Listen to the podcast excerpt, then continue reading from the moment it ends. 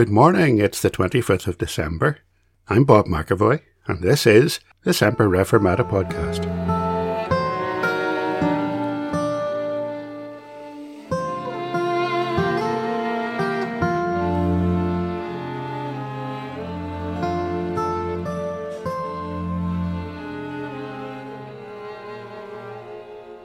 And it's Christmas Day. Many of our Reformed fellow believers don't celebrate Christmas in any form. There is, after all, no direct command to do so in the Bible. We are commanded to remember Christ's death. We're never commanded to remember his birth in the same manner. Now, I totally agree with that.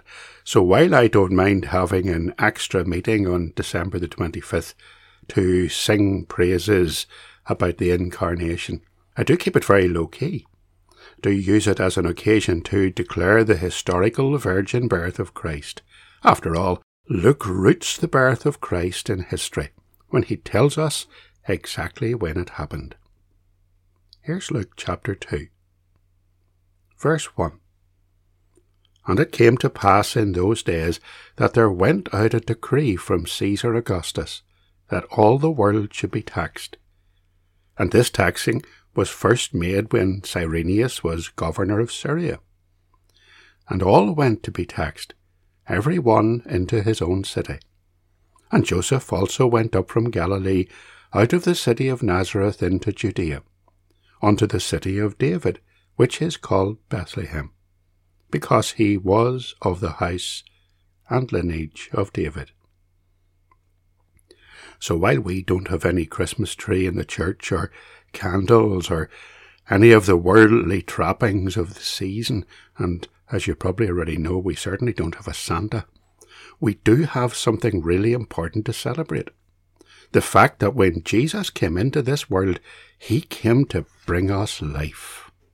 I wonder, are you a fan of the old pop group Boney M? They were a popular singing group back in the nineteen seventies. I'm told that some form of that group still performs, but the original group achieved fame with their song By the Rivers of Babylon. They also sang Mary's Boy Child. It's not too bad from a Christian perspective. Long time ago in Bethlehem, so the Holy Bible says, Mary's boy child Jesus Christ was born on Christmas Day. Hark now, hear the angels sing, a king is born today, and man shall live for evermore because of Christmas Day.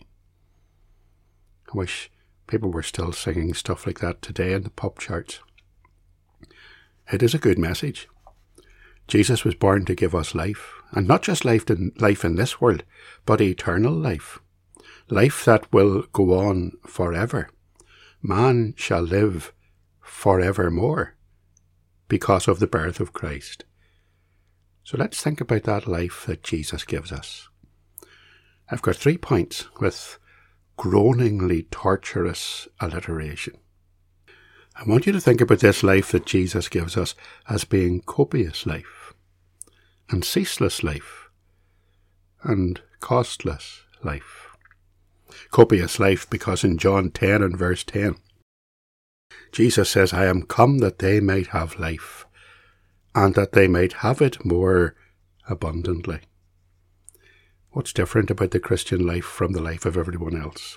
We talk sometimes about a person's quality of life, and we ask if they're able to enjoy their lifestyle and get out and about and make friends and be happy. That, of course, applies to everyone, but the Christian is different. The believer has a new birth. God has regenerated us and given us a new heart, and he gives us abundant life in Christ. Now, hold on a minute. That's not a promise of wealth. I know that there are people who believe that faith in Christ will bring them great riches in this world, expensive cars and mansions and debt-free lives. I visited a woman one day who had spent quite a few years in poor circumstances, scrimping and saving, trying to feed her wee family. On her coffee table in her living room was the book she was reading. A motivational book by a health and wealth teacher, a man called Charles Capps. I picked it up and gently explained to her that Jesus didn't die to solve your financial difficulties. That actually takes some work on your part. She was visibly distressed. She told me that she was depending on the prayer techniques in that book to sort out her life and her financial situation. It won't work.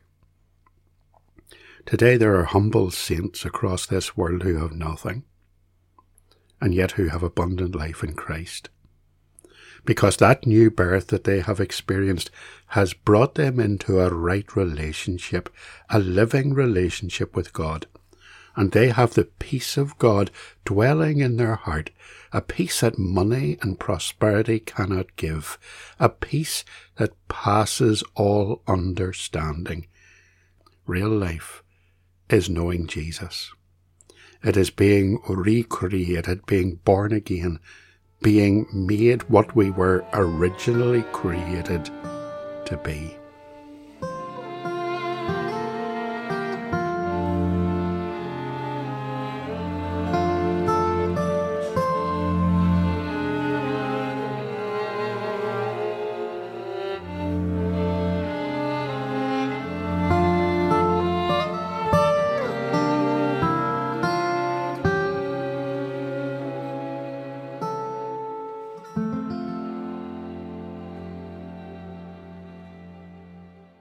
But not only do we have copious life as Christian believers through Christ, but we have ceaseless life. That wonderful verse in John three sixteen tells us that for God so loved the world that he gave his only begotten Son, that whosoever believeth in him should not perish but have everlasting life. For a couple of years now, we've been living with covid nineteen, that mysterious flu-like illness that originated in China in twenty nineteen. We have undergone lockdowns and social distancing and hand sanitising and mask wearing and strange injections. People are confused. People are afraid. In a T V news interview that I heard during the pandemic, a teenage girl was interviewed, and she was asked why she was queuing for an injection. Her reply was shocking. She said, and I quote her, "I just don't want to live in a world where people, like, pass away." Isn't that a very telling remark? Because accidentally, she had spoken the truth. We live in a world where people pass away. We live in a world where people die. It's something that's been happening from the beginning of time. The problem is that normally people try to put it out of their minds.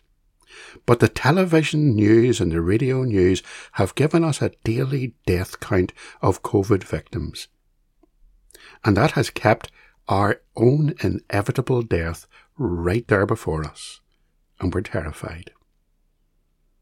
But the Christian has no fear. Jesus gave us eternal life. Man shall live forevermore because of Christmas Day. The Christian knows that even when this life ends, our fellowship with God is complete. We will live forever. Jesus said in John ten and twenty-eight, "I give unto them eternal life, and they shall never perish, neither shall any man pluck them out of my hand." Eternal life begins when we put our faith in the Lord Jesus Christ, and it continues even after our physical death, a never-ending relationship with God through Christ. So we have a copious life, a life that's abundant, a ceaseless life, a life that's eternal, and a costless life. I love Romans six and verse twenty-three, where it tells us that the gift of God is eternal life through Jesus Christ our Lord.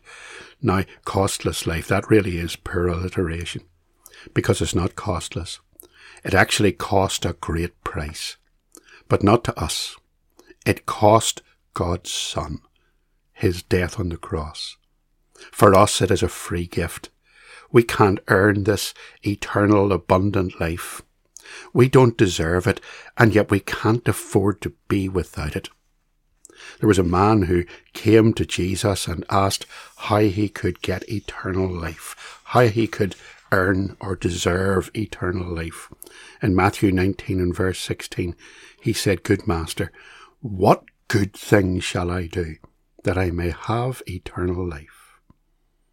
Jesus warned him that for him to try and earn eternal life would require being perfect, would require keeping the commandments perfectly, which none of us sinners are capable of.